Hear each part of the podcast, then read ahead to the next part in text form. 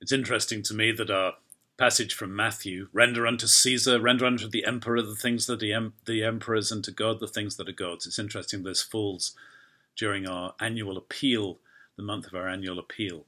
More about that later. I remember the first time, or an early time anyway, that I preached on this particular passage. I remember it because I was preaching at Ely Cathedral, beautiful uh, medieval cathedral. I've got a picture of it here. You see it as you come drive across the fens, rising up, sometimes out of the mist, because it was once once on an island, and a famous medieval lantern in the middle of the of the cathedral. It's really a, a beautiful and wonderful thing. Um, on that occasion, I threatened, and my late father never forgot and reminded me almost every time I came home that I had threatened to begin the sermon by saying, Caesar, a man best known for his salad, and, and you'll be pleased to hear that I did not um, carry out that threat at all. What I do remember on that occasion was talking about the practice of generosity and how over the years it's come it led me to believe that this is a core practice of spiritual community, an antidote to anxiety, and one more way in which we can give ourselves to others in love. It's, however, a bit of a false leap to say that when Jesus says give to Caesar and give to give to God, it's a bit of a false leap to say, well, then pay your taxes to the emperor and give to God 10% of your money because that's what God requires, that's what belongs to God. I'm going to come back to encouraging a generous response to our appeal, but on the basis of a rather different reading of today's scripture. One problem we confront, of course, is that it's not always that easy to separate out what belongs to Caesar, to the emperor, and what belongs to God. God and mammon are really quite different. Uh, but under one Roman system, under the system of Roman rule, they often get intertwined, and so it is uh, for us today. Such is often the case. I've recently been um, haunted, in a way, by some images and poetry in a book that I don't think you need to rush out and buy, although it certainly wouldn't do you any harm. It's focused on questions around race in theological education, although it touches on themes much more broad than that. It's called After Whiteness by uh, a Yale professor called Willie James Jennings. And um, you can check Dr. Jennings out on YouTube. He's got a number of talks there. But at one point, he examines a print showing a plantation family in South Carolina at worship in a small chapel with an elderly African American preacher and some rather uh, uh, sort of beaten down looking slaves. And the, the, the description of the picture talks about how happy everyone is, and Dr. Jennings says, "No, I don't. I don't think that's quite right. They don't. They don't look particularly happy." But he talks about how there are two things going on, and one is moral formation, sort of teaching about how to live. And the other is a, a drumbeat of a story of emancipation being told in, in all kinds of ways, often through, through signifying, uh, as we know happened in such, such places, signifying by giving a message in a way that wouldn't give offense to the owners, but which clearly uh, gave a different message to the, to the people listening. So, uh, the risk of, of not being subtle or missing the subtlety of the thing. Uh, it's essentially what's going on is both moral formation and a drumbeat for emancipation at the same time, and they have to be somehow sorted out. Listen to this both education as master formation and education as emancipatory weapon cultivate are culti- aim at cultivating mastery. The freedom of mastery is moral formation, and the mastery of freedom is emancipation. But they're both about mastery. And Dr. Jennings says they both silence the sound of a door opening to a life together toward a formation in communion. In other words, buying into the overriding system closes down the possibility of real communion for all people. It's not easy to separate everything out, but no new possibilities can emerge without uh, this without the gov- without challenging the governing system. In this case, the plantation system. The governing system itself needs to be challenged. Dr. Jennings is critiquing how many theological education institutions today find it difficult to transcend what he calls the plantation, to move to new possibilities where true communion can become really possible. In our own context, this is why it's so important that we keep on with the work of learning how to be two parishes worshipping in one language. It's not a bunch of Anglos uh, graciously welcoming uh, an Hispanic minority. Number one, we're not basically a completely Anglo church to start with. And number two, it's the church is not one group welcoming another. It's it's the whole being together is what we're after.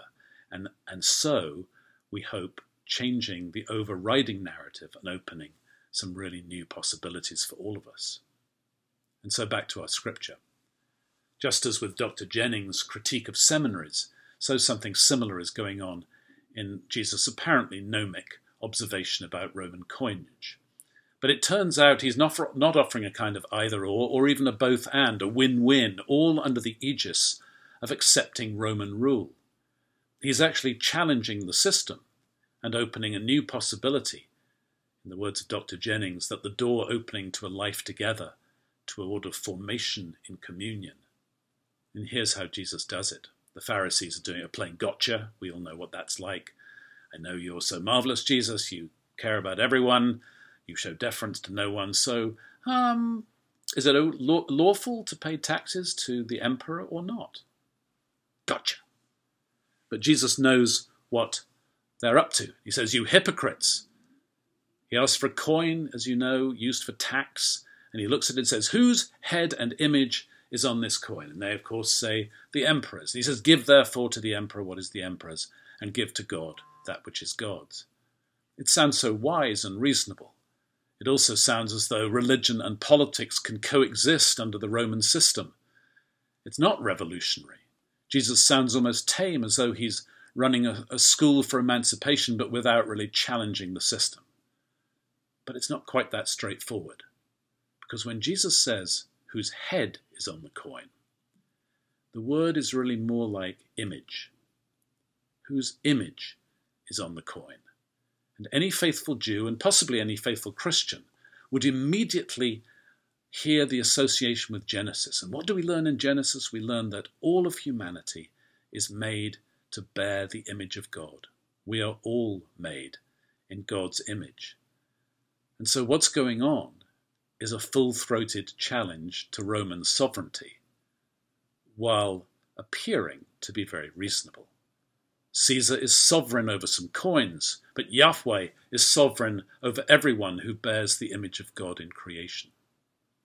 Isaiah makes the same point. We heard his wonderful prophecy from chapter 45 when he proclaims to a people exiled in Babylon that the alien King Cyrus is the Lord's anointed one.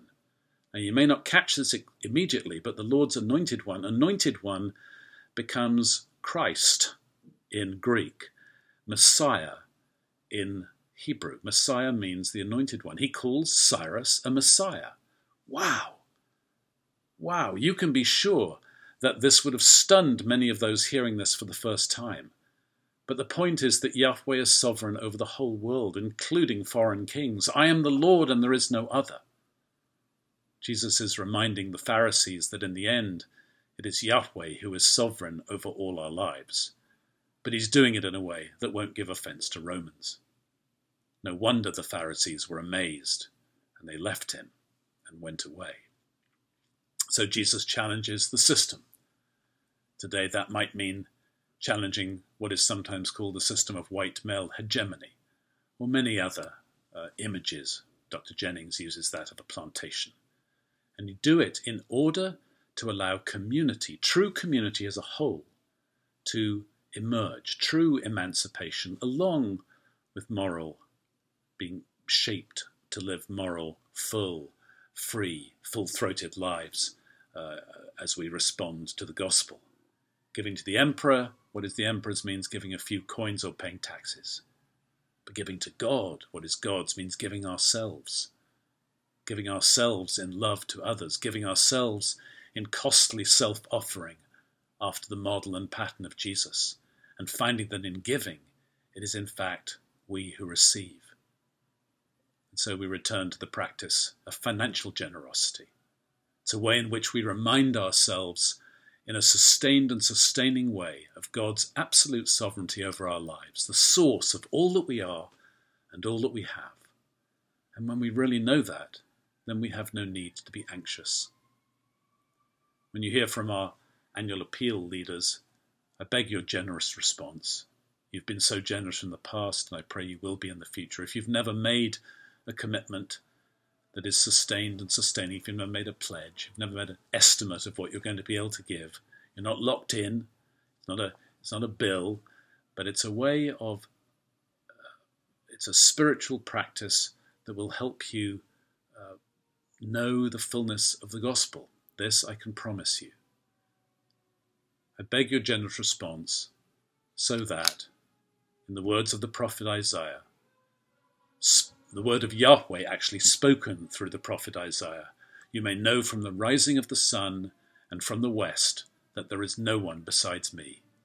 I am the Lord, and there is no other. I pray that you will know the words of Yahweh in your life, spoken through the prophet. I form light and darkness. I make weal and create woe. It is I, the Lord, who do all these things. The Lord of heaven and earth, the ruler of the universe, the Lord of our lives, all of us, made in God's image, bearing God's image. I offer this in the name of the Father, and of the Son, and of the Holy Spirit.